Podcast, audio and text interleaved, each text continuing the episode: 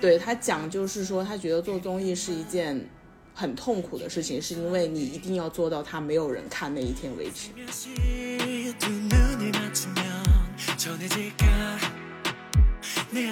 他在一个严肃的非虚构作品和一个虚构的作品当中，他一定有自己的一个缝隙，但是他现在这个缝隙可能被短视频挤压的太厉害。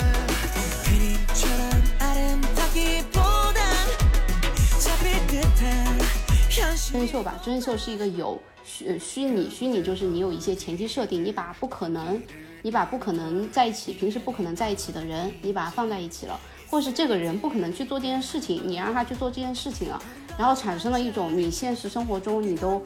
根本没有办法嗯体会到的那种感觉，就是很很神奇嘛。以前就是会觉得很神奇，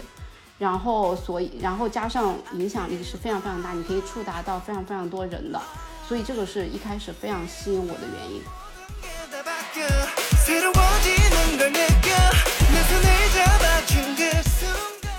各位不上不下的听友们，大家好，欢迎来到新一集的节目，我是主播小二。大家好，我是雨山。最近真的高高产如牛啊，就是 劳模 更新的频率挺高的，也是紧追热点，紧追热点。其实也没有什么热点，但但是这一集的话题其实挺临时的，呃，也是源自于我们有一天听友群的一个讨论。就是有一个听友，其实也是我的朋友，然后他也是我们的忠实听众，他现在在日本，然后他每一集都会很认真的听，然后就有一天我们一起在讨论了一件事情之后，他就在群里问了一句话，他说，他说人为什么要看综艺？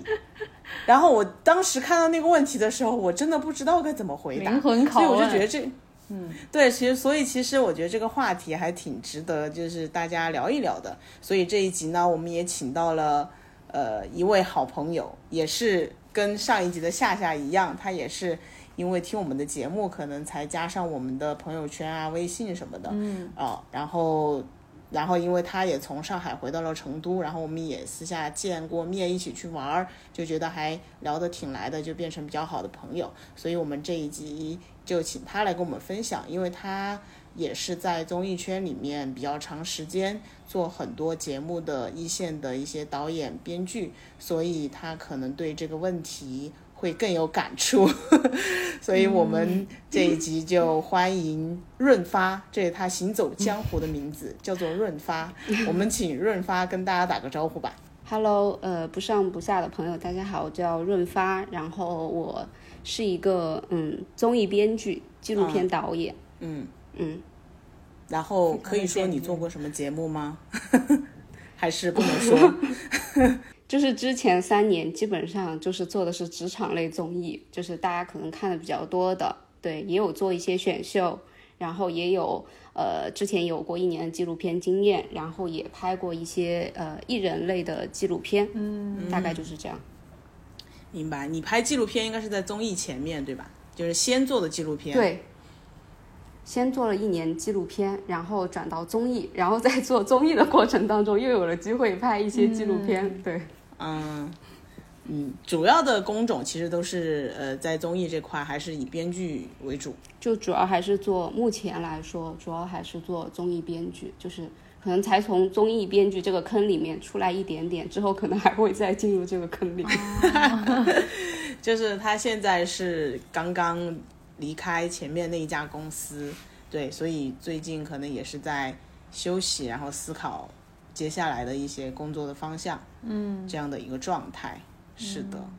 所以我们在成都有一起聊一些这方面的问题，然后呃，主要是最近其实也我们也看到，就是抖音有一档节目。叫做它应该叫做它应该是一个纪录片，叫做《非虚构告白》。它是呃抖音去年推出的一系列的综艺，叫《百川综艺季》当中的一个。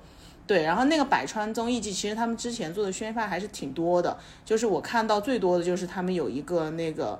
请小朋友去听很多以前有名的歌手的一个唱歌的一个节目啊，就是比如说请到了飞儿乐队的那个主唱。然后跟他在一起的另一个小，就是一个非常年纪小的小学生这样子的，然后可能去听他唱歌会有什么样的反应，这个节目是我看到他们的推广还蛮多的，也请了 B 站很多的 UP 主去做这个节目的推广。因为这个节目其实我不知道你们知不知道，它其实是韩国一个 YouTube 的节目嘛，就是它韩国那个 YouTube 的，就是有阿令啊什么那些，去在那个 KTV 里面给那些韩国的呃小学生们唱，然后就。就发现他们的反应就很震惊嘛，就啊，怎么这个突然来了一个好像不认识人，但他唱的巨好，就这样的一个模式。然后，所以就是在抖音，他推出了这个叫《非虚构告白》的纪录片。其实他是请到了，就是这么多年来很多，就大概从零几年吧，就整个中国内地综艺开始爆发开始到现在。你所有能够数得上的大的爆款的节目的幕后的制作团队、制作人、导演，就是作为我们可能是圈里的来说，我们就看他们很熟悉，就是就每一个都是你好像工作当中会，对会知道的什么，这就是街舞的导演啊什么的，对吧？从超级女声开始，然后一直到后面的网综，然后到灿星啊，到湖南卫视、浙江卫视，所有这些大的名字。都出现在了那个《非虚构告白》这个纪录片里面，所以其实，呃，它里面其实提到一个问题，就是人为什么不看综艺了？就是说，就是现在的人为什么不看综艺了？这是他在预告当中其实很吸引我们想要去看这个节目的一个一个发出的灵魂拷问嘛。但是我看完之后发现他其实并没有回答这个问题，就是他看他的整个节目有点像是回顾。回顾了中国就是综艺从爆发到它可能到顶点，到一个很泡沫的一个阶段，到后面的一些冷却和它的整个的呃观众热度的下降，就它有这样一个历程的一个梳理。然后请到了呃，可能很难在别的节目当中看到的，真的是非常资深、非常有代表性的一些幕后的制作人出现在这个里面。可能对一些普通观众来说，可能他们确实有一些揭秘的感觉，就是揭秘了这些综艺到底是哪些人做的，他们为什么会做。所以我们也就就着这个节目可以去聊聊看，就是我们各自对综艺的一些感受。对，所以我们这里想问的第一个问题就是。抛开我们作为如曾经或者现在还在做这个工种的一些身份之外，你们各自会喜欢看综艺吗？会在什么样的场景下去看？会看哪一类的节目？这样子，要不我们请润发 先跟我们分享一下。嗯，如果是我的话，其实可能有一个变化，就是我以前小的时候，或者是说在。去年以前都是很喜欢看综艺的，就是不然也不会入这一行嘛。就是以前会觉得节目好好看，就算就比如说以前我举例子，就是说我在考研的时候，每天非常的就是时间安排的还挺多，在图书馆什么的。但我在考研的那段时间，从来没有落下任何一档节目，就是是那种就就真的很喜欢，觉得觉得是放松，然后就是会觉得。呃，可能两两个多小时的也不会累的那种，就是可能当做一个消遣，吃饭的时候或者是没事儿的时候或者怎么样都会看。但可能到今年，嗯，去年吧，从二二年开始，我觉得会有一种所有的节目可可能都不太不是特别好看了这种感觉，就可能从去年看的都比较少，甚至可能也有说在从事这个行业的原因，会觉得可能看两眼你会觉得嗯没。不太有意思，或者是大部分的节目都没有被做出来的必要，可能会有这样的一个感觉。对，嗯，喜欢看哪一类？可能我最近看的比较多的情感类的吧，情感类的，嗯，对，什么？那你恋爱人或者是半熟恋人这种，对，就是可能不是特别，就跟年纪相关吧，就是可能，嗯，想要看。表达的情感更为丰富一点的，不是特别特别的，呃，纯真或是什么，就是它可能有一点现实，然后大家在相对现实复杂的情况下，怎么去表达自己的情感，然后或者是说会有什么样的化学反应，就我我可能会偏向于这种，可能对于以前很早很早之前那种什么纯游戏类的综艺，或者是那种脑力类的，可能就没有太多的兴趣了。嗯，我是这样啊。那你以前，比如说你在考研的时候。看的都是那种呃搞笑类的嘛，嗯，你那你会在什么场景？就是你做什么事情，就是很认真的看呢，还是你比如吃饭呀什么的时候看？都有，就是吃饭的时候会看，然后也会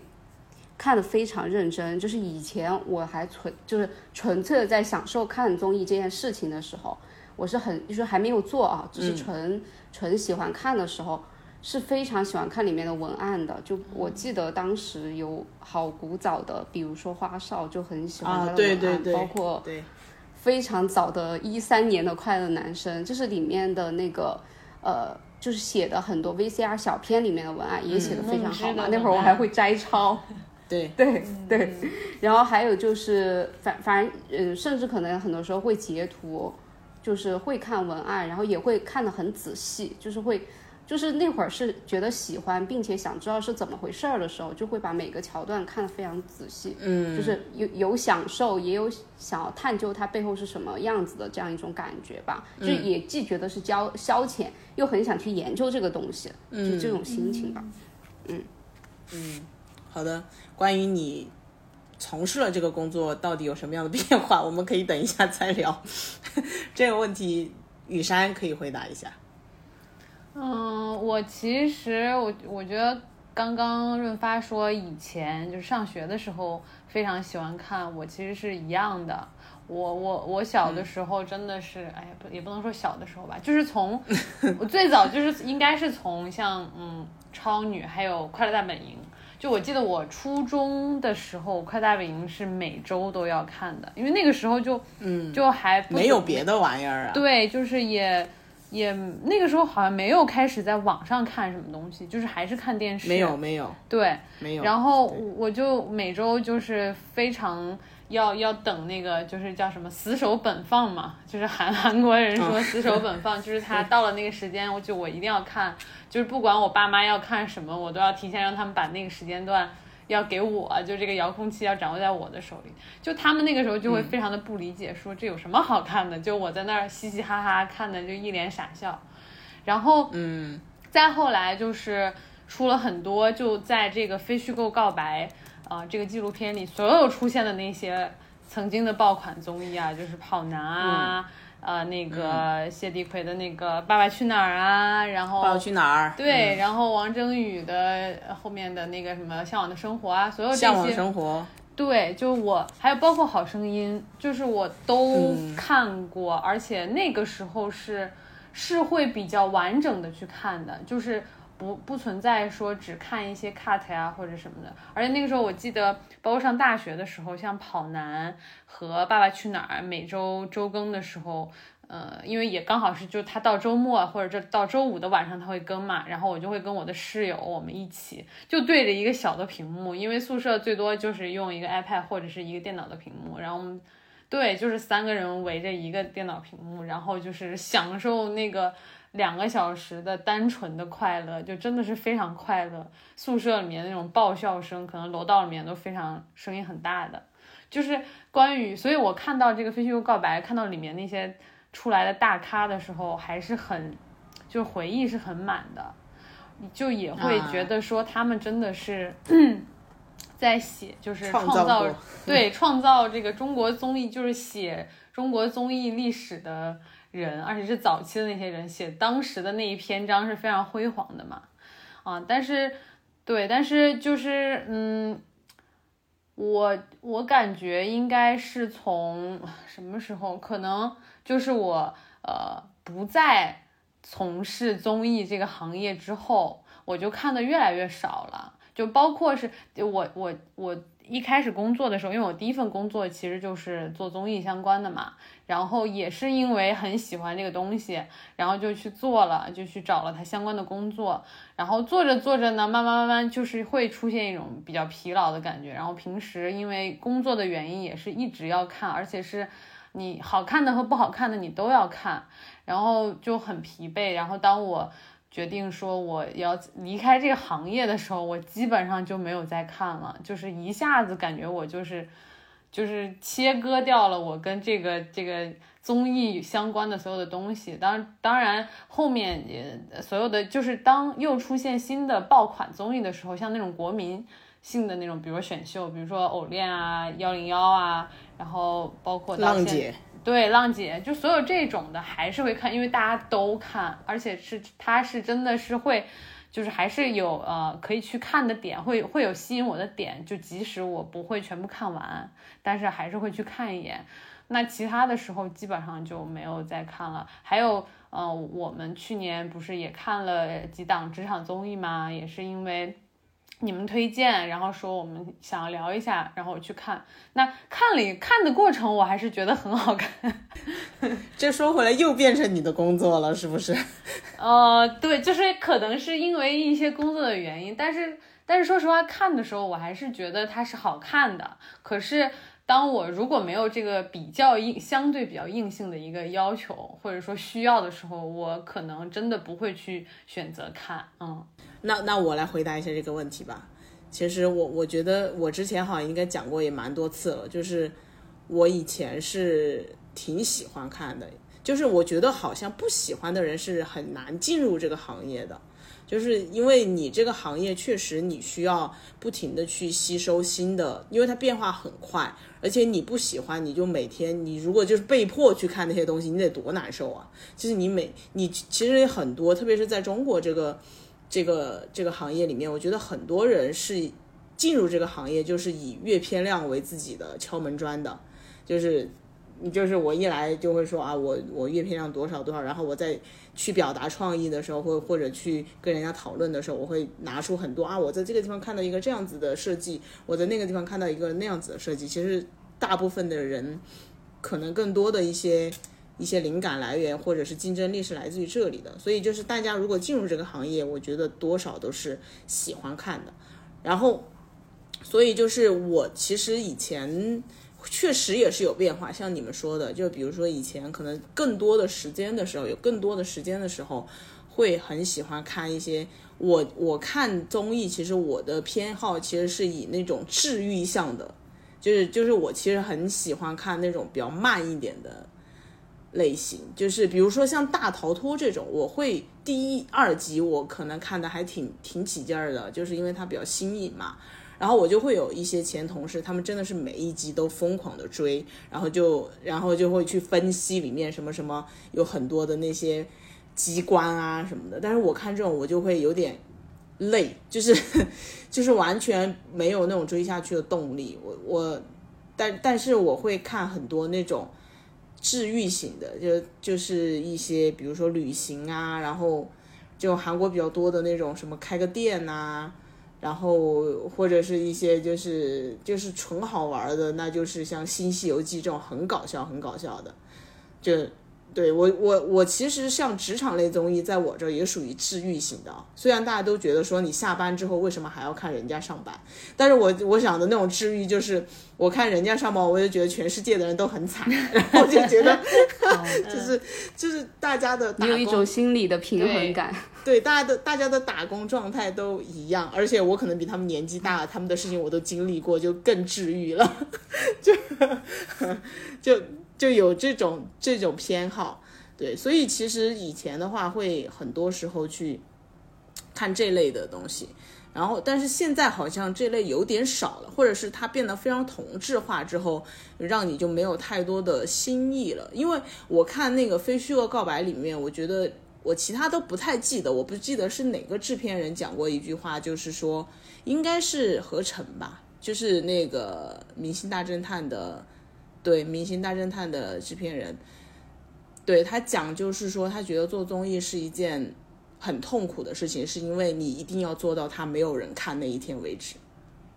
嗯，他讲的那个话是说，你像做电影、做电视剧，其实你就做做一个很好的作品放在那里，他可能可以一直。就是留在那儿，嗯，对。但你做综艺，就是你做完第一季，马上就要做第二季，马上就要做第三季，然后你做到最后，一定就是没有人看，但是你就又不得不做到那一天为止。然后我就觉得，当时他讲这个话的时候，我就觉得非常的，就就有一种很心酸的感觉。就算是罗英石那么厉害的导演，他今年拍的。食堂也没有人看了，嗯，就是他之前一直在做饮食堂嘛，然后他就做了第一季、第二季、第三季。今年因为那个尹汝贞，她可能因为身体或者什么，她没有参加，但她还是在做这个，她做成了那个李对李瑞镇的食堂。但是你就会发现，就在韩国，他的收视率也很低，口碑也很低，就他也没有人在看了。然后就觉得好像确实是你每一就是综艺它的这个寿命，或者是它的那个整个这个内容形态存在的那个周期和他的模式，就有一种这种我就是要把把它做到死，就不管它的原来多么的辉煌，但是它的终点都是死。其实跟人是一样的。这么一说，就是跟人是一样的。你你你你人生多灿烂，你的结局都是死。就你从这个角度来想，他还是挺有哲理的。然后我当时就觉得何晨，何晨讲的那个话确实是挺有深度的。嗯，然后对，所以就觉得好像，所以他说他很羡慕做电影和电视剧的人嘛，就是他觉得他们可以就是留下一个作品，就是他本身了，他没有必要去一直做它，他可以再去做别的，或者是再去尝试一些新的内容。啊，我当时看这个纪录片的时候，这点印象倒是蛮深刻的。嗯，我感觉他是不是表达的是综艺其实是一个非常即时性的东西，就是他永远取悦的是当下的人，当下的这一波人，或是这一段时间的人，可能就是其实没有人，也不是没有人，但有一些综艺，有的人会反复看，但是大部分的综艺大家都只会看一遍，就是他就是这一刻。开心过了，爽过了就过了，就是他不会让人反复的去，就是他没有一个特别经典的，或者是说永远停留在嗯永恒，它没有那种永恒性的东西。是是，对，而且可能跟很多的商业模式有关系，或者是他讲的是他自己在做很多节目的一些困境，就是他做好了一个节目，其他人、其他平台、客户会一直迫使你去做他的下一季。就是一直做到，就可能《明星大战》现在做到第七八九十季那种，然后他可能唯一能够停止的方法就是真的没有人看了，那可能客户也不会让你做了，数据对赚不了钱为止，对平台也不会让你做了，对吧？这个你应该蛮有体会的，就是是的呢，对，所以就可能是有这两层的含义在里面。好，我们进入下一个问题，就是你们在看综艺的时候。会就是你到底是在哪一方面获得了你想要的东西？你到底在看什么？到底在看什么？哈，一开始就是觉得很开心，就是一种情绪体验，就是你会忘记你今天的烦恼或者是一直以来的烦恼，你就是短暂的开心，所以你才会看。就小的时候觉得。太好看了！就我小的时候是个电视儿童，就是我就是每天我妈一去上班，就是有一阵儿她是七点多就去上班，然后门一关，我就抱着我的被子，然后跑到那个沙发上面，我就会打开电视。但但那个时候不一定都看综艺，我记得可能零零几年或者是九几年九几年的时候吧，也没有什么太多的综艺，那会儿会看动画片儿什么的，就特别喜欢看。然后可能到了小学初中，就是我妈会说我每次就是。那个眼睛都不会转的，就是看到那个电视机 就一直盯着看，所以就是会觉得很很开心啊，就是你完全抽离掉了你现实生活中的一些东西，你就掉整个人就掉进去了，就是我的那种感觉，就是纯粹的开心。然后我觉得最近有这种开心，是我看那个小姐不吸地，就是感觉收获了小的时候看综艺节目的那种快乐，看康熙来了的感觉。对，就是他们，而且我发现最近小 S 的，因为他这个小姐不吸地好像也有很多集了嘛，几十集了吧，但前面其实不是特别好看，但最近的可能这么十几集吧，突然就是节目质量噌的一下就上来，就小 S 一个人也可以 hold 住全场，然后他们的那些节目内容也很有意思，就是你纯粹会觉得他们分享那些故事好开心啊，这个就跟跟台湾做节目的尺度有关吧，就他们很多东西都可以说。然后你很久没有听到这么多活人说这么多真话，你就会觉得，而且又不是那种纯为了做节目效果。当然，他们肯定是会有自己的综艺的素养，就很多人是综艺咖。但是我觉得更多的是他们的分分享欲让这个节目很好看，而且是他们分享的东西也是自己现实生活中就会有的，就是发生的事情。不管他们是讲生孩子，还是吐槽自己的老公，还是讲什么东西，我就觉得天哪，好快乐！就是像我小的时候看节目那样快乐，就是。就是你好像在看那种你生活中不会有的一群人去讲一些你不知道的事情，然后你获得一种情绪满足吧。对我自己会觉得是这样。雨山呢？嗯，我觉得就是分阶段。就我，我觉得一开始节目一开始你就提说，呃，那个谁提的问题说人为什么要看综艺啊？我觉得我我无法回答人为什么要看综艺，但我可以回答我为什么要看综艺，因为因为就是就是确实我像我们刚刚说的，说我们以前看这些综艺节目的时候，就是收获的是单纯的快乐、解压的、放松的这些东西，对吧？但是我觉得到现在这个阶段，或者是说近几年，就是我看所有的东西，不光是综艺，就是可能嗯。我觉得说白了，其实是有一些功利性的，就是因为你要花时间在上面，然后你就是非常希望你投入的这个时间，它能给你带来一些什么东西，最好是说能够让你获得一些新鲜的呃知识，或者是说呃信息有效的信息，或者是说。它是很优质、很优质的内容，它能够给你非常审美上的一个提升，对吧？就是各方面的内容，比如说音乐啊、舞蹈啊，呃，这个语言啊，各方面都可以。所以，我我会觉得说，就是我们以前那种单纯的就是越好笑就好笑就行了啊，但是到后面可能会慢慢的就是随着可能这个工作的压力啊，各方面的这个生活工作上面的焦虑啊，学业上面的焦虑啊。就会导致说看节目、看这些东西的时候越来越有目的性或者有功利性。就我不我不能单纯的就去看一个不知道是什么的，就是包括像那种就是以前很火的这种游戏类的，我现在没有办法再去看一群人就是单纯的做一些啊比较就是现在对现在看来可能就是要好像挺傻的。但是是以前看的很开心的那些，现在就没有办法看那些，所以，呃，就是我觉得这功利这个东西，它真的是很多人可能也是这样的吧。就为什么我用这个时间我不去看书，或者说我不去看电影，对吧？一部好的电影。所以其实我觉得我我这几年我再看的话，一定是就是要符合这个要求的。那可能它。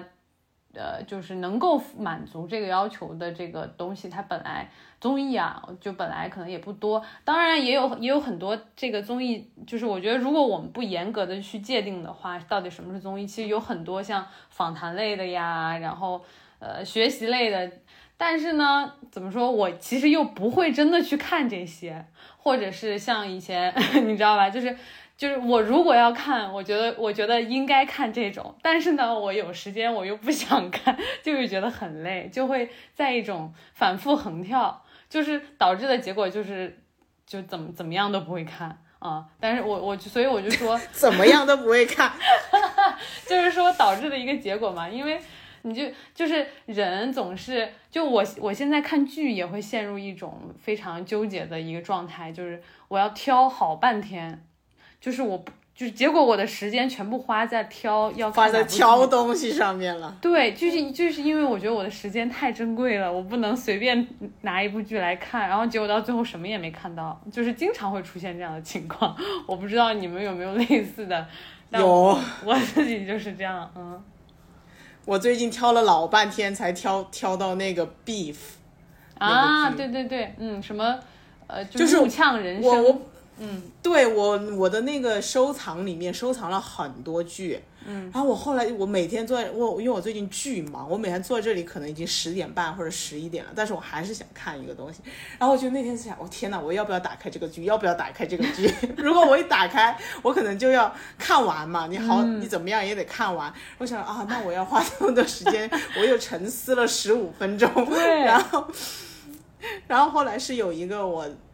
广州的朋友跟我说这个很好看，然后我才终于鼓起勇气打开了它。嗯，结果我打开它，我每天发现我每天也只能看一集，就是真的是没有时间。嗯，所以你知道这样导致什么吗？导致这个刷短视频就很滑，因为你打开它就是很容易。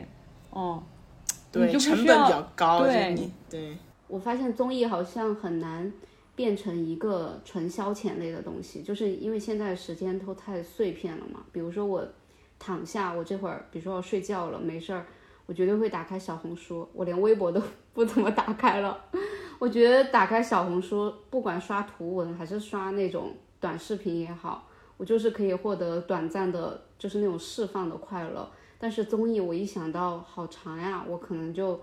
可可能我在微博热搜上面，我今天看看热搜，我可能那个 cut，我可能有的时候，比如说在公共区域，我都没有开声音，我就光看画面和文字，我已经 get 到了这一集 最精华的内容。然后我再去打开全篇，我会发现我可能会有失望感，因为我不会再看到比那个 cut 更精彩的内容了。就是你是 你是没有勇气，或者是你是没有耐心再去打开一个两个小时或者一个半小时的综艺的，就是很难。对我们以前就是可以在那个两个小时里面，为了等一些那种亮点的高光的时刻，然后去忍忍耐前面那些可能平淡的时刻。但现在就是有了。短视频这个东西之后，它就是你不需要忍耐，它就是直接给你那些高光的东西，所以为什么？而且只有两分钟或者三十秒。对，而且我觉得这种宣发机制可能也导致了很多人不看。说实话，很多电视剧和节目我都是在微博看完的，微博或者小红书。我已经就之前那个去有风的地方不是很火嘛，我一集都没有看过。我之前打开一点，我真的看不下去，我觉得太慢了。然后，但是我在那个小红书那种就几分钟说什么，或者是那种很经典的，对，很经典的就是把这一集的吻戏，或者是这一集最经典的什么什么部分挑出来。我其实就是跟着他，过一段时间他又会推广一波嘛。过一段时间，我虽然就是这个剧没有打开，但其实他目前播到现在最最经典的部分我已经全部看过了。四舍五入就等于看过了。这个问题好难回答，感觉 就是已经已经盖棺定论了呀！你们这这就是在，就因为我我其实我每次都在节目里讲，我我对这个东西的情感非常的复杂。嗯，就是我我之前一直。就为什么我现在也特别想要，就是我为什么会离开这个行业，也是觉得我好像做不出什么东西。就一一方面是怀疑自己，一方面是怀疑就是整个产业的一些问题，就它可能在呃人员的培养、商业的模式，还有在很多就是包括平台的选择啊。这些地方我觉得都是没有不是某一个单方面的问题造成的，所以我会给自己一个借口，就是说不是我不能力不足，其实回头想想也是我能力不足了，但但是就找一个借口然后离开。所以我现在一直也，我上次也在跟润发讲说，其实我特别想要自己做一些什么样子的东西，但是这个东西它可能不是。一个综艺形式的内容，但是我想去尝试我以前想过的很多想法，或者是我策划过的很多内容，它有没有可能可以做出来？就是它可能是很粗糙，它可能没有那种很强大的舞美啊，或者是视觉呀各方面很工业化的东西，但是它有没有可能做成一个管有人看的内容？所以这个其实是我心里一直的一个一个遗憾，或者是。就想要去证明自己的一个东西，就是你在自我认同上面是有这样的一个缺失的，所以，所以我就觉得说，大家看这个东西，其实他还是有想看的。就比如说以我来说，我到底想看什么？其实我是我是觉得这个东西它是有自己的一个生存的缝隙。我觉得综艺这种内容形态，它是存在于缝隙里的，它是一个就是在。在很多就是以前来说的话，它是在电影、电视的缝隙里面的，所以我觉得抖音的这个节目，它的名字取得很好，它叫非虚构告白，就是它非虚构内容和虚构内容它是有自己的差别的，所以我一直我一直认为它是有自己的就是一席之地，就非虚构嘛，它纪录片也叫非虚构嘛，然后综艺其实也叫非虚构，它其实是一个大的一个类别的品类，但纪录片它会更加的。更加的深入，然后更加的垂直，然后更加的严肃，这是它的一个特点。然后它也可以作为一个记录时代的一个产品留下来。然后我就会觉得说，它在这个严肃和虚构，它在一个严肃的非虚构作品和一个虚构的作品当中，它一定有自己的一个缝隙。但是它现在这个缝隙可能被短视频挤压的太厉害，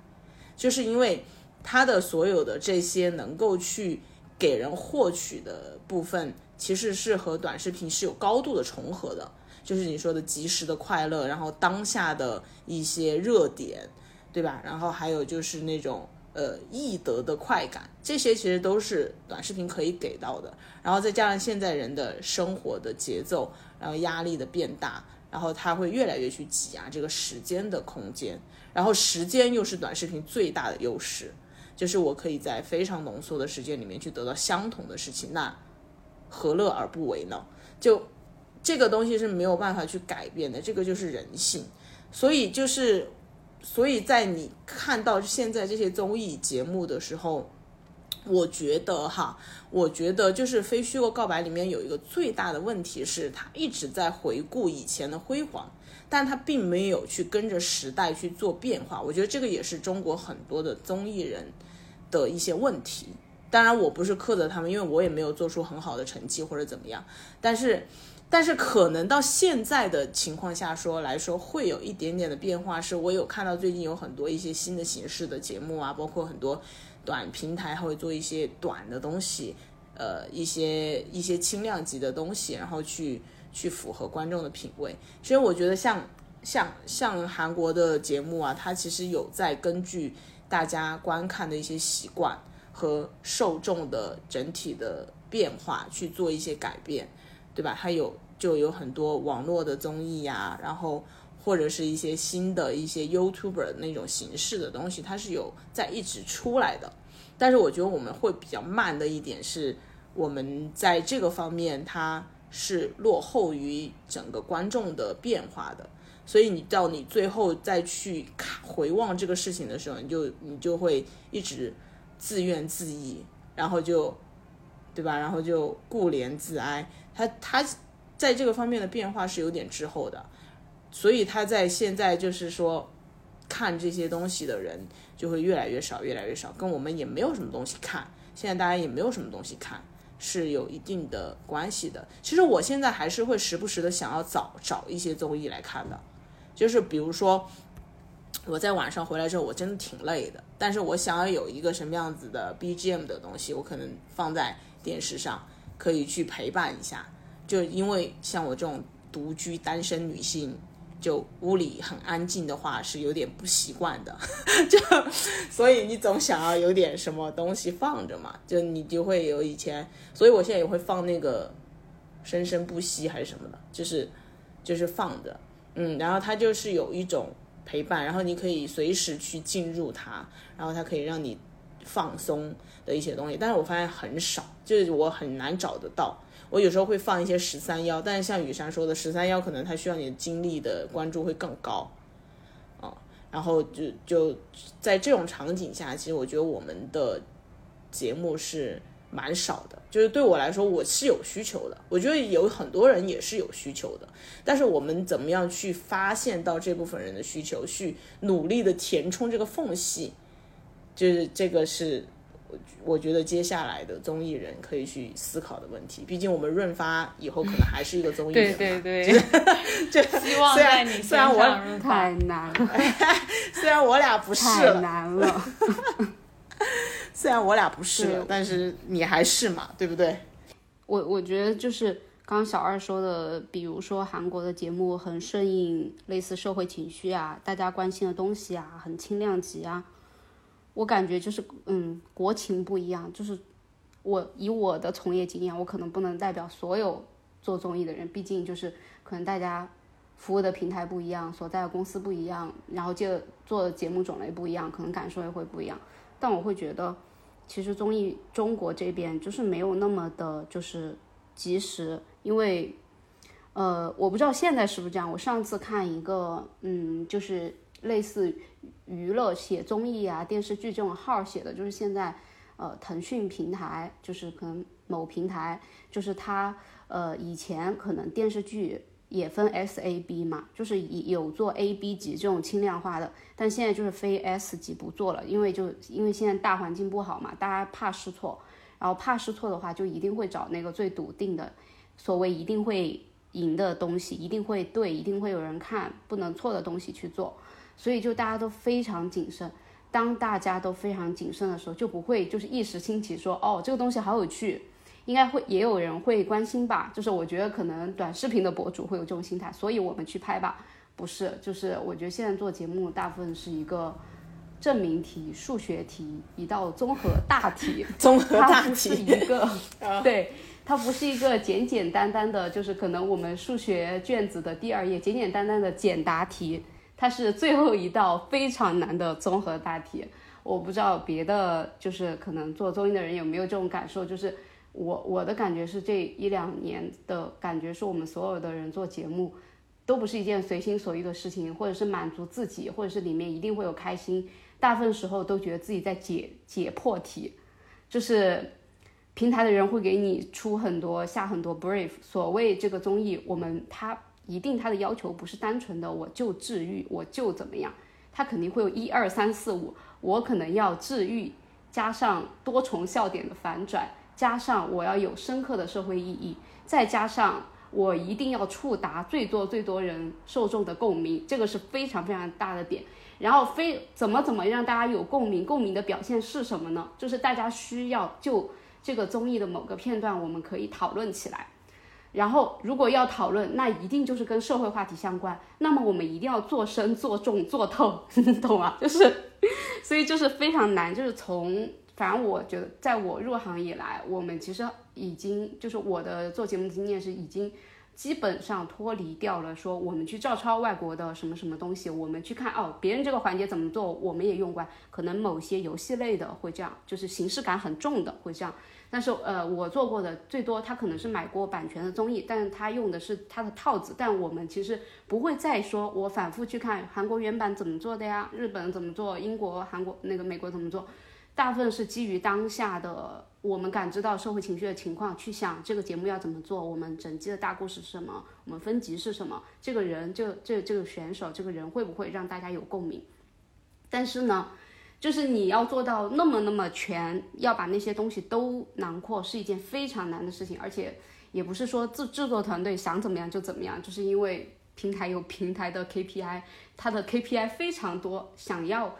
综合实现的东西非常多的情况下，那这个节目就变得没有那么的简单、清亮、纯粹和单纯，就是它势必就会变得复杂了起来。然后我们在做的时候也不会觉得这是一个非常简单的事情，就会觉得这是一个非常大、非常难的事情，会觉得这就是一道我就是在做题，我要想一个最好最好的解法，把这个问题给解决掉，就是是这种感觉，就是你很难有。你在创作的感觉，嗯嗯你的感觉就是说，我今天就是要想解法，解法是什么，最优解是什么，是这种感觉。我我的这种感觉会多一点。是的，而且就我我我会觉得，通常，呃，制作团队的压力，呃，可能会来自于平台。那么平台的压力就是来自于类似赞助商，然后数据，嗯，我要上热搜。就是这种，然后那因为他要拿数据，因为要上某某热搜，所以反推。那我们内容里面是不是要有这个东西？再反推，那这个东西要怎么做出来？所以就是现在我觉得，呃，我我只是以我的经验来讲，可能并并不是每个团队是这样。嗯嗯。但是现在就是整个，我会觉得创作的氛围和方式变成了一种倒逼式的，嗯，而不是一种自然而然。我是不是洞察到了这个东西的确是观众会喜欢，嗯，或是触达。呃，触达到观众哪个点的？这它不是一个呃直向的东西，而是它是一个反向来每一步每一步逼迫你的东西。甚至可能说你在前期策划，你在写这一集的台本的时候，你都要想清楚你这一集的话题到底是什么。嗯嗯 嗯。你没有想好你的话题是什么，那么可能你这一集的内容并没有那么成立，就是会有这种非常非常硬性的要求，甚至可能是录制的时候。我有见过之前在录制的时候，就是一边录，就是可能平台的制片人会一边记得这个 OK 这个话题点有了，OK 这个话题点也有了，那么我们还缺哪个话题点？就是一百二十分钟或者是半集一百呃一小时三十分钟的节目，其实它就会。具象成重点为一个个话题，我们是不是可以冲上热搜？就变成了这样，所有东西都变成了传播点和宣传点了，是呃营销点了，而不是它是一个内容，它是一个需要起承转合完整的给大家丰富感官体验的一个很顺的故事性的内容了。就它变得越来越营营营销化，我我会这么觉得啊。是是是，所以市场部门很重要。就是，就是那个呃什么宣传公司平台的市场部门，然后和外包的宣传公司，话语权还比较大。就是那，因为我看在那个非虚构告白里面，他们也说了嘛，就是怎么说，就是这个蛋糕就那么大，然后盘子就这么大，然后现在这个以前就蜂拥进入的资本什么的，现在也也都退下去了。那其实。其实你你们会会不会觉得，就是轻量级的这些东西，是在之后可能它是更，嗯，能够被实现的呢？因为我感觉，就就算说赞助商或者怎么怎么他进入，但可能，比如说给到的预算啊、控制成本啊这些要求都挺高的。然后那是不是真的就是像刚才润发说的，就只做头部的节目啊？因为我我。我我理解说剧它有这样的要求，我是非常合理的，因为一个剧它的一个呃周期是很长的，然后它需要，因为它是一个作品，它需要很长的时间，然后去打磨剧本啊，所有的这些整个过程，对吧？但是因为我们刚才也说综艺它就是一个即时性的，我理解它是有一个最佳赏味期限，那我如果我。就是我要真的及时的反映当下的情绪，我要反应的够快，那我其实势必就是要，嗯，轻量级一些。就是我谁先做出来，那谁不就是，啊，就是抓到了这个点。所以，就是我我会觉得说，会不会说，那以后大家会觉得说什么做啊头部综艺这个概念，其实是一个不成立的概念呢？目前可能了解到了，比如说 Q 一、Q 二、Q 三。就是各大平台计划出来的项目，其实大部分还是大体量的项目，就是小的，比如说腾讯的毛血旺这种算是轻量级吧，而且甚至好像它的数据比非常多 S 级的项目更好看，而且它主打的也是一个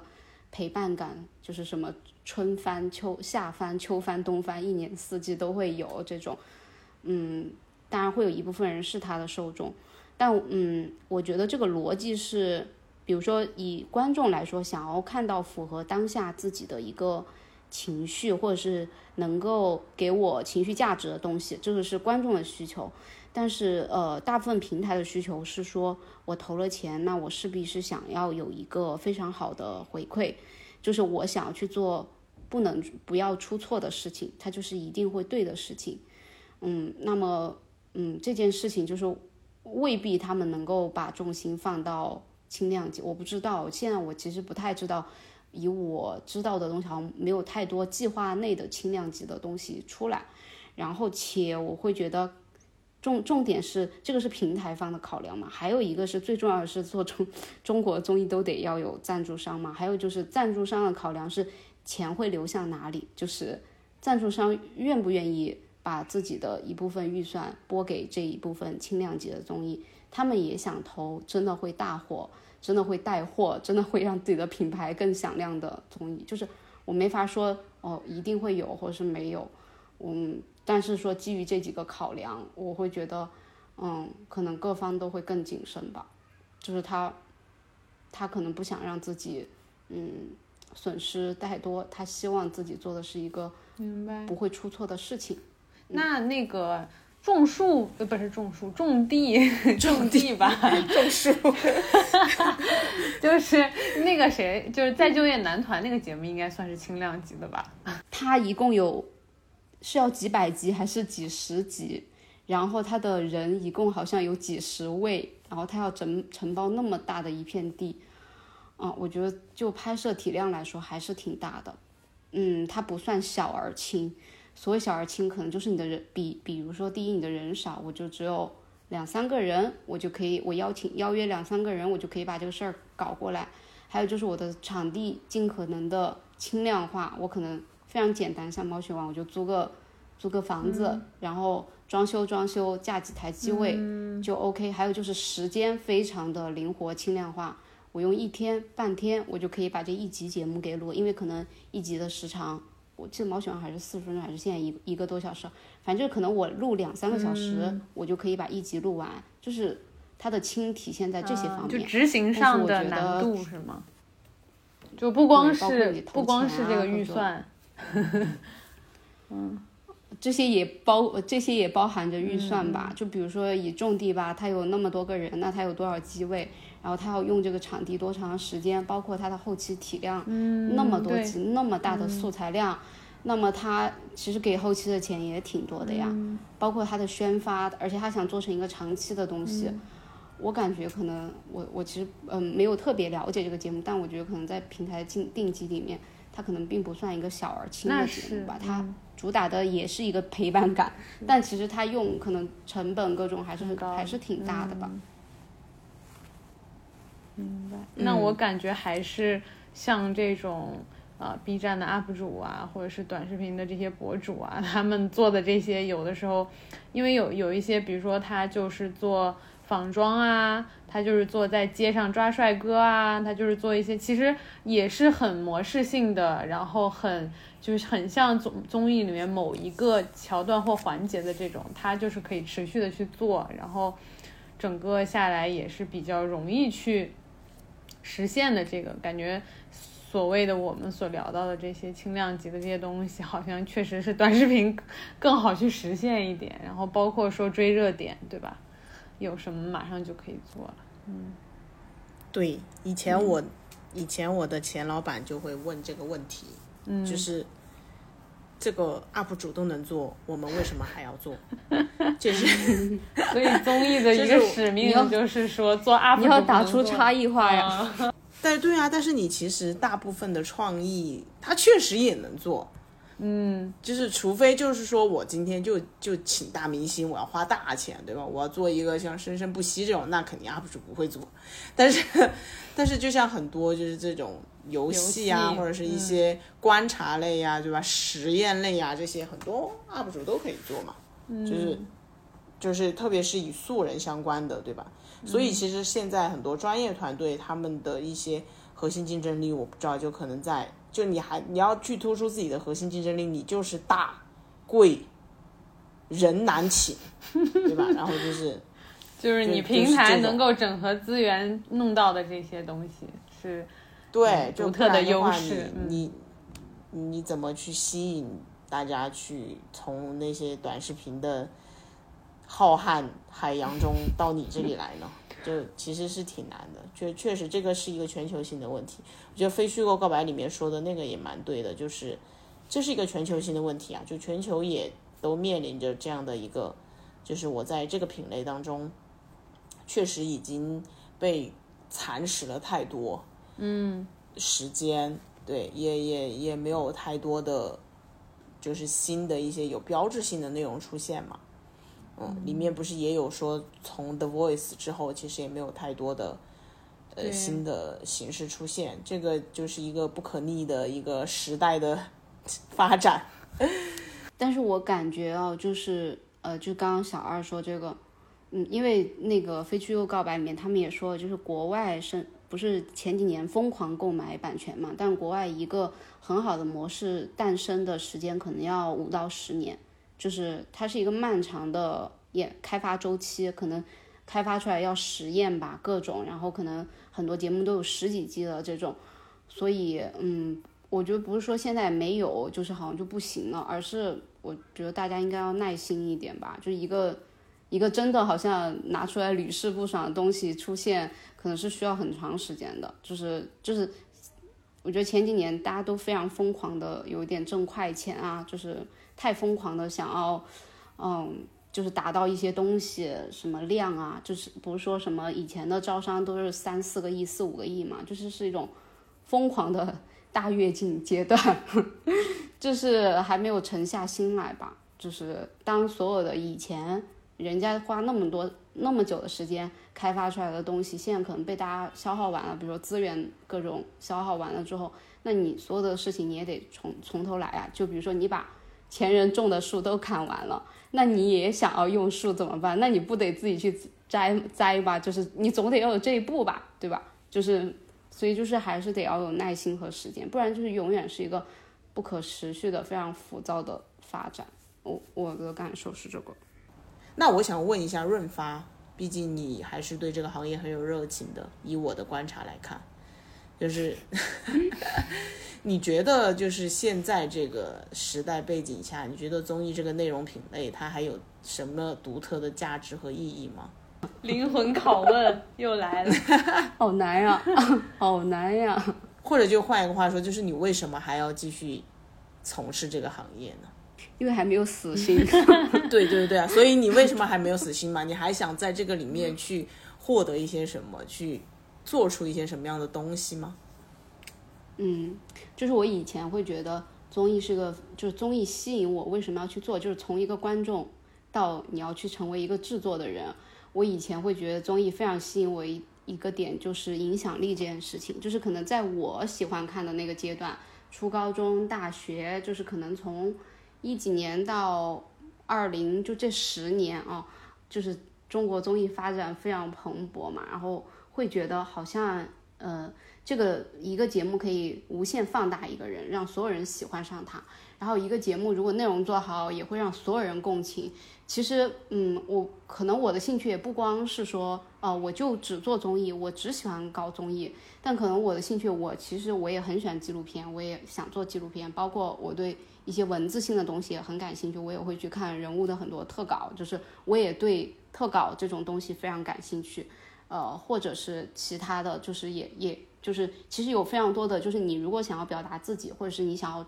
最近可能追剧什么的，我觉得电视剧也很有趣。就电视剧的创作，我可能开始有一点点感兴趣。但为什么就是还是之前是想做综艺呢？就是会觉得，呃，真人秀是一个虚拟和现实结合的东西。可能综艺里面又分真人秀和纯综艺嘛。就纯综艺就是，比如说彭综这种。呃，怎么怎么样，就是有固定环节的。真人秀是一个，你有一个大框架，你把真实的人放进去，你看人和人之间的火花。就是综综艺是一个有真人秀吧，真人秀是一个有虚虚拟，虚拟就是你有一些前期设定，你把不可能，你把不可能在一起，平时不可能在一起的人，你把它放在一起了，或是这个人不可能去做这件事情，你让他去做这件事情了，然后产生了一种你现实生活中你都根本没有办法。嗯，体会到的那种感觉就是很很神奇嘛，以前就是会觉得很神奇，然后所以然后加上影响力是非常非常大，你可以触达到非常非常多人的，所以这个是一开始非常吸引我的原因。嗯，那我就可能入行的第一个项目，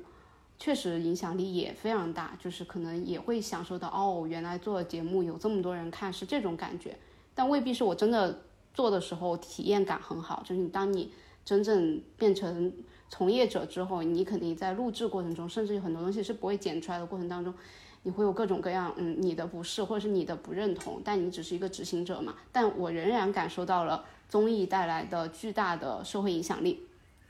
就是，嗯，然后但是呢，就是从我从业的第二、第三年开始，其实有一些节目就没有，基本上做的节目并不是那种大爆的，就是它虽然体量也是非常大，它是一个 S 加级。然后呃，平台也非常看重，然后他也投了非常多的钱，然后可能在拍之前、拍摄之前，所有人也非常期待，不光是可能做的人很期待，参与的人也很期待。比如选秀类选手也会想说，通过自己的呃在舞台上的努力，节目里面的一些性格的展示，哦，可能我是不是就会拥有很多粉丝？但其实并没有，就是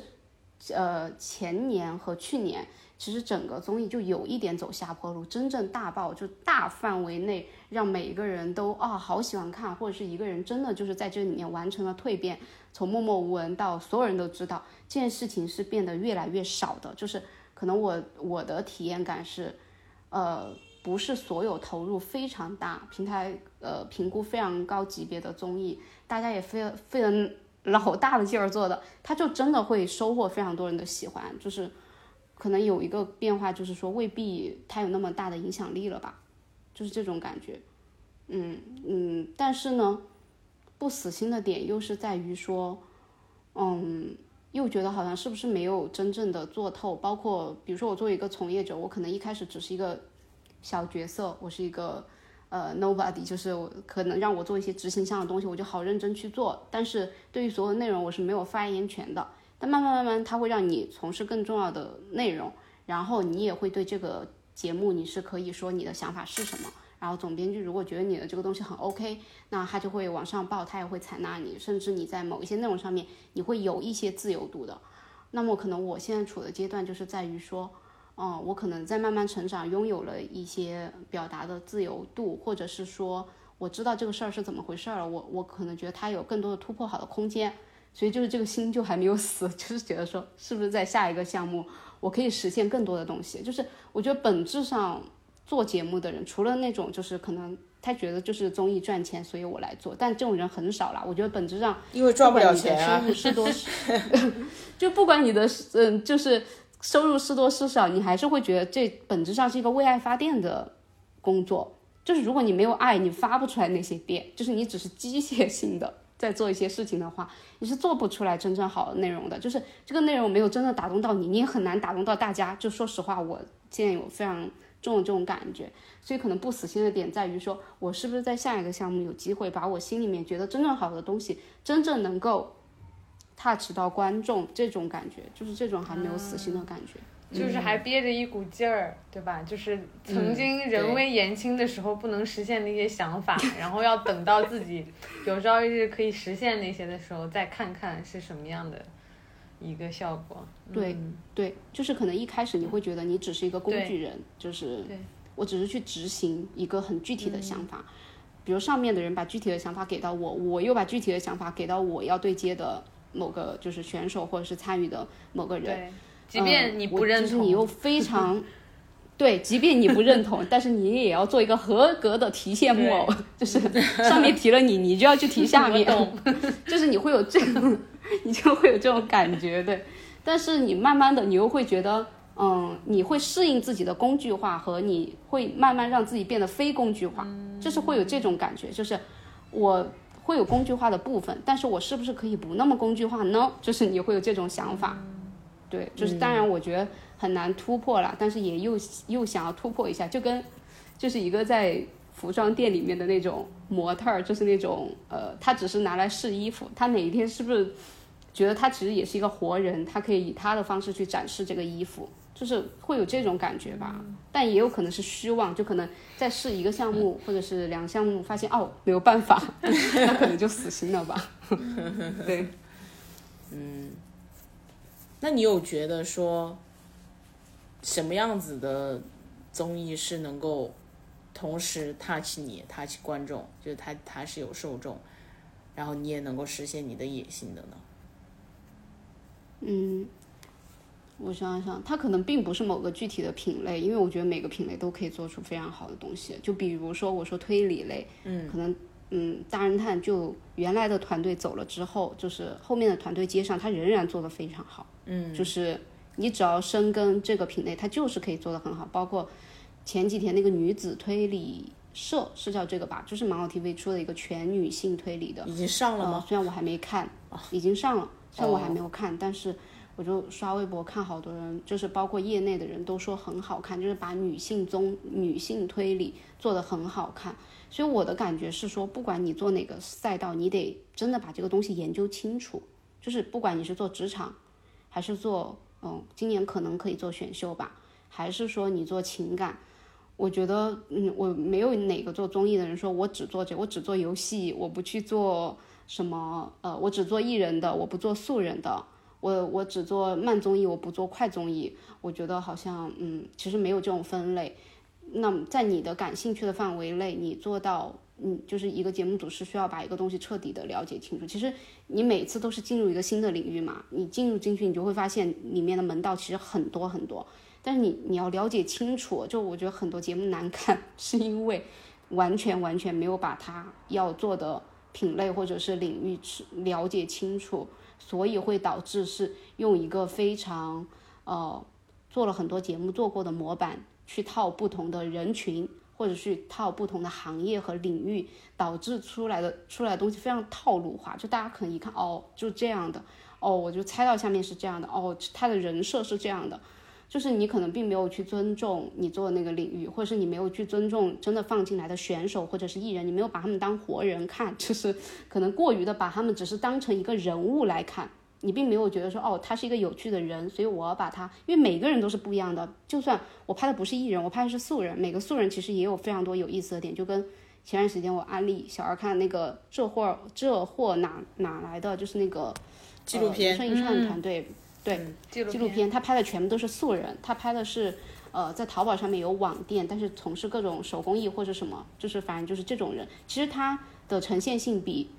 比做就是人生一串这种美食类的要弱很多，因为美食你只要把它拍好看了，就很多人就是享受这种味觉体验嘛，视觉奇观这种感觉。但是他真的就是拍每个平凡人，他就可以把每个平凡人的闪光点挖掘出来。就是我觉得就是综艺不光是综艺，包括我之前看过，呃，就是吴梦之有个呃人物的采访，他说，呃，他平时不怎么看综艺，就是大家觉得好看的特别特别，所有人都觉得好看，他会去看一下。大家更多看的是电影、电视剧，可能书、戏剧。他觉得综艺是像方便面一样的品类。那么你照着方便面去学方便面，其 实你其实学不出来什么。你应该照着牛排，或者是更更厉害的其他的一些品类更厉害，你从那个地方吸吸取东西，就是嗯，所以我会觉得，呃，总的来说，我会觉得是你得去完全尊重你要的做的这个领域，就是尊重这件事情。我觉得在我的从业领域里面，对于很多综艺人来说也是很难，他们不会做到，他们仍然会觉得自己是一个。很俯视的状态，因为我来做节目啊，我就是用我知道的一套，然后去对待你们这个群体或者你们这个领域，你没有做做到足够的尊重，你也非常难把这个东西做出来。就是我之前有跟我朋友聊天，说到一句话，就是说，中国的综艺节目总是大张旗鼓的进入到每个行业每个领域，但是却非常潦草的去呈现他们，就是。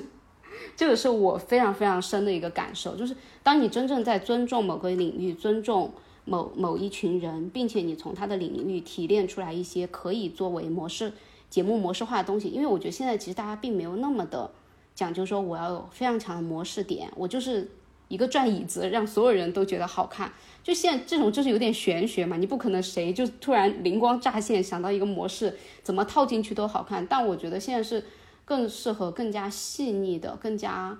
嗯，我觉得就是更加平视的去做节目，会让大家会打动到更多的人，我会这么觉得。对，它无关乎某个具体的模式或者具体的赛道，或者是我请艺人还是不请艺人这件事情。我觉得你刚说的这个尊重和平视的这个是一个非常好的点，就是其实做内容好像都是需要有这样的一个态度，因为我感觉我。在刚刚进入这个综艺行业的时候，然后也是在工作中，反正接触到了同样是这一行的嘛。但是就是，嗯，我会带着一个很大的热情，然后或者是觉得，就是当我我会觉得综艺这个东西还是一个非常，嗯。怎么说，就是就是在我的心目中还是有很高地位的时候，但是就是看到了一些就从业的人不是那么的尊重内容本身，然后那个时候就会开始对这个行业就有一点点失望。对，所以我我觉得就是其实我们在看好的节目的时候，如果说这个节目组是是有诚意的，其实从内容是能够看出来的，就是所有你刚刚说的一个尊重的态度或者是平视的态度。最后一个问题就是，如果要你推荐三个综艺节目，你会推荐哪三个？但其实我可能觉得好的，大部分人其实都是看过的，不存在大家没有看过的小众的好综艺。没关系啊，没事啊，就你就说啊，嗯嗯，就是我可能不是推荐吧，就是我自己觉得做的好的节目，一个是《月下乐队的夏天》，就是今年也会再有第三季。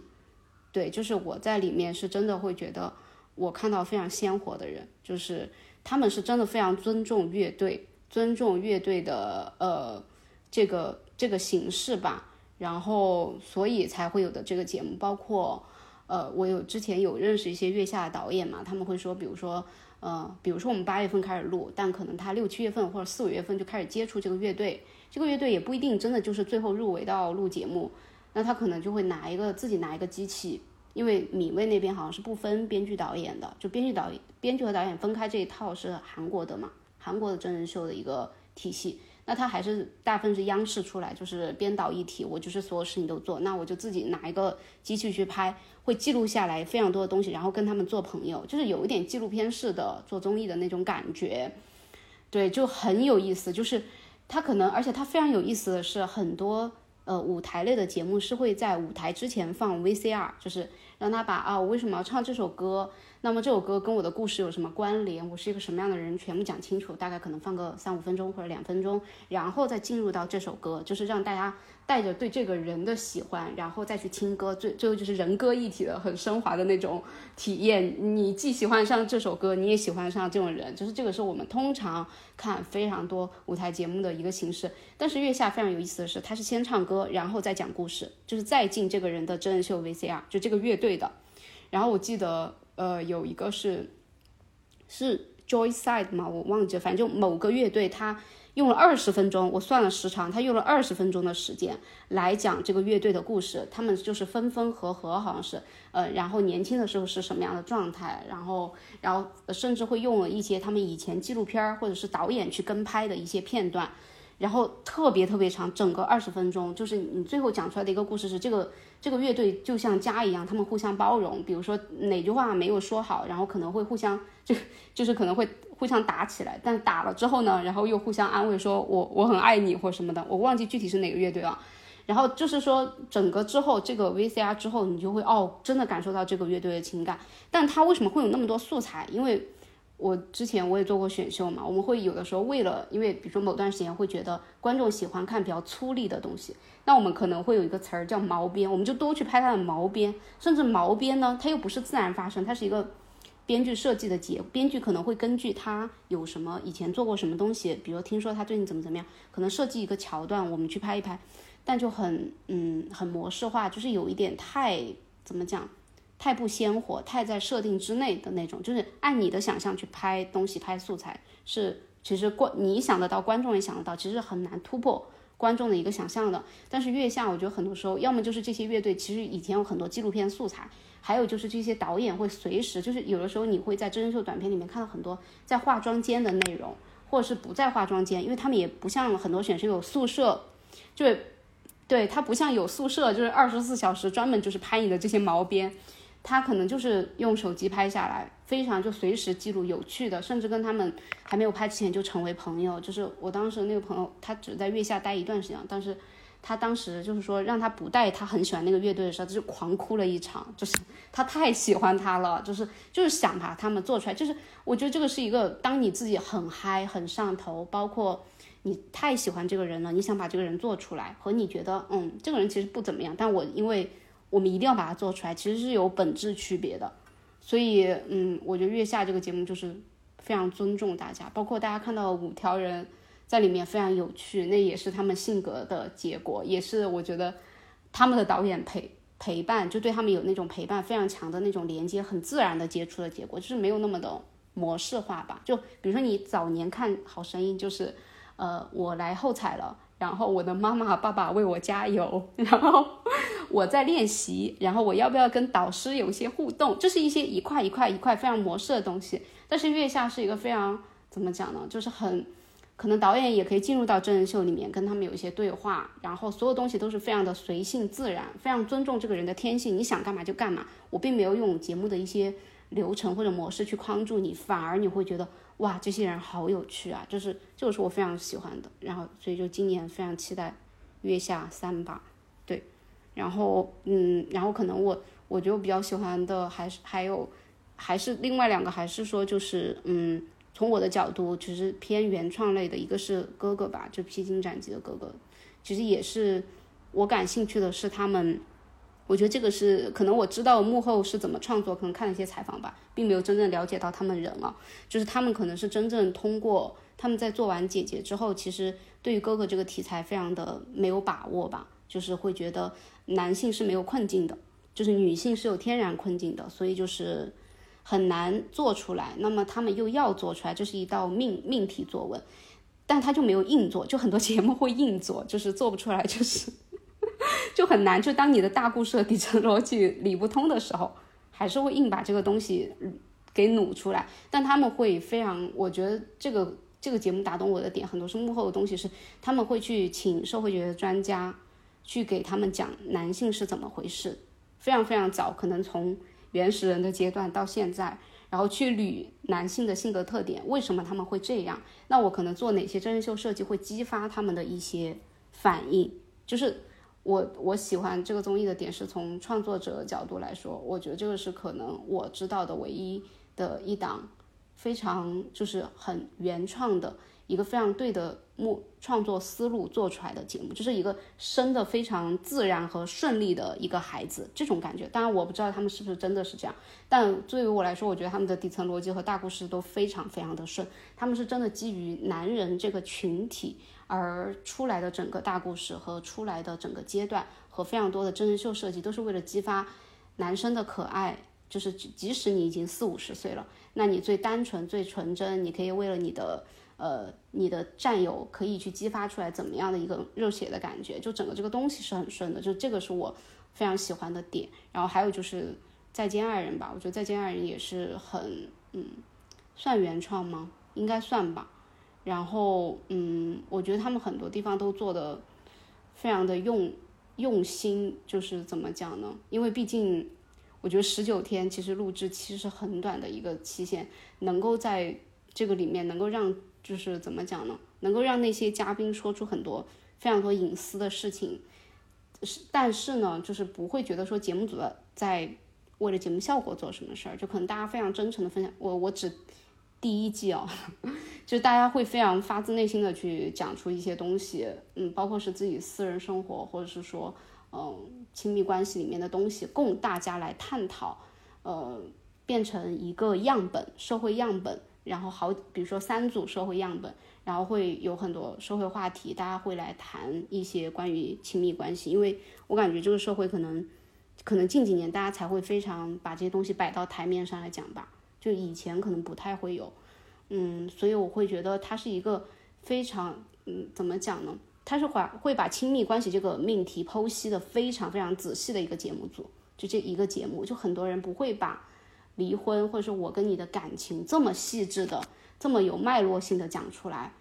就是我可能从制作角度上来讲是非常打动我的，就是我会觉得他们是很认真的在做这个节目，因为可能我没有特别聊到对于非虚构这个节目里面印象特别深的一点，但是我印象深刻只有一句话，就是是谁说的来着？是严严敏严敏讲的一句话，说好像是说吧，说乔峰只做他认为对的事情，就这句话。对，我觉得这句话非常 touch 我，就是要就是嗯，我觉得一个节目组要做自己认为对的事情，才会有好的结果。没了，期待下一个节目能够看到更好的你的表达和创作在里面。好，我们这一集呢就可以先聊到这边。我觉得也也应该也多多少少回应了。那位听友在我们群里提的问题：人为什么要看综艺？你要 对，但是 back 一下。对，下一个问题是人为什么不看综艺了？就是，就是就是这个原因其实是很复杂。对我们只能从我们自己的感受和生活经历上去跟大家做简单的分享。所以我们今天就先分享到这边，感谢润发啊，润发帅气的帅气的润发，给我们讲了很多他自己的。呃，工作经历和他对这个行业的一些观察，我们发现他也是非常有热情的，对，非常想要呈现更好的内容。我们就祝你接下来的工作也节节高升，好吧？节节高升。我可能是好了伤疤忘了疼的类型，做好看的。没事，还是可以，对，还是可以继续做真诚又能 touch 别人的内容。好的，那我们今天就聊到这里。非常感谢听友的收听，也感谢润发老师来参与我们节目的录制。我们下期再见，谢谢大家，拜拜拜拜。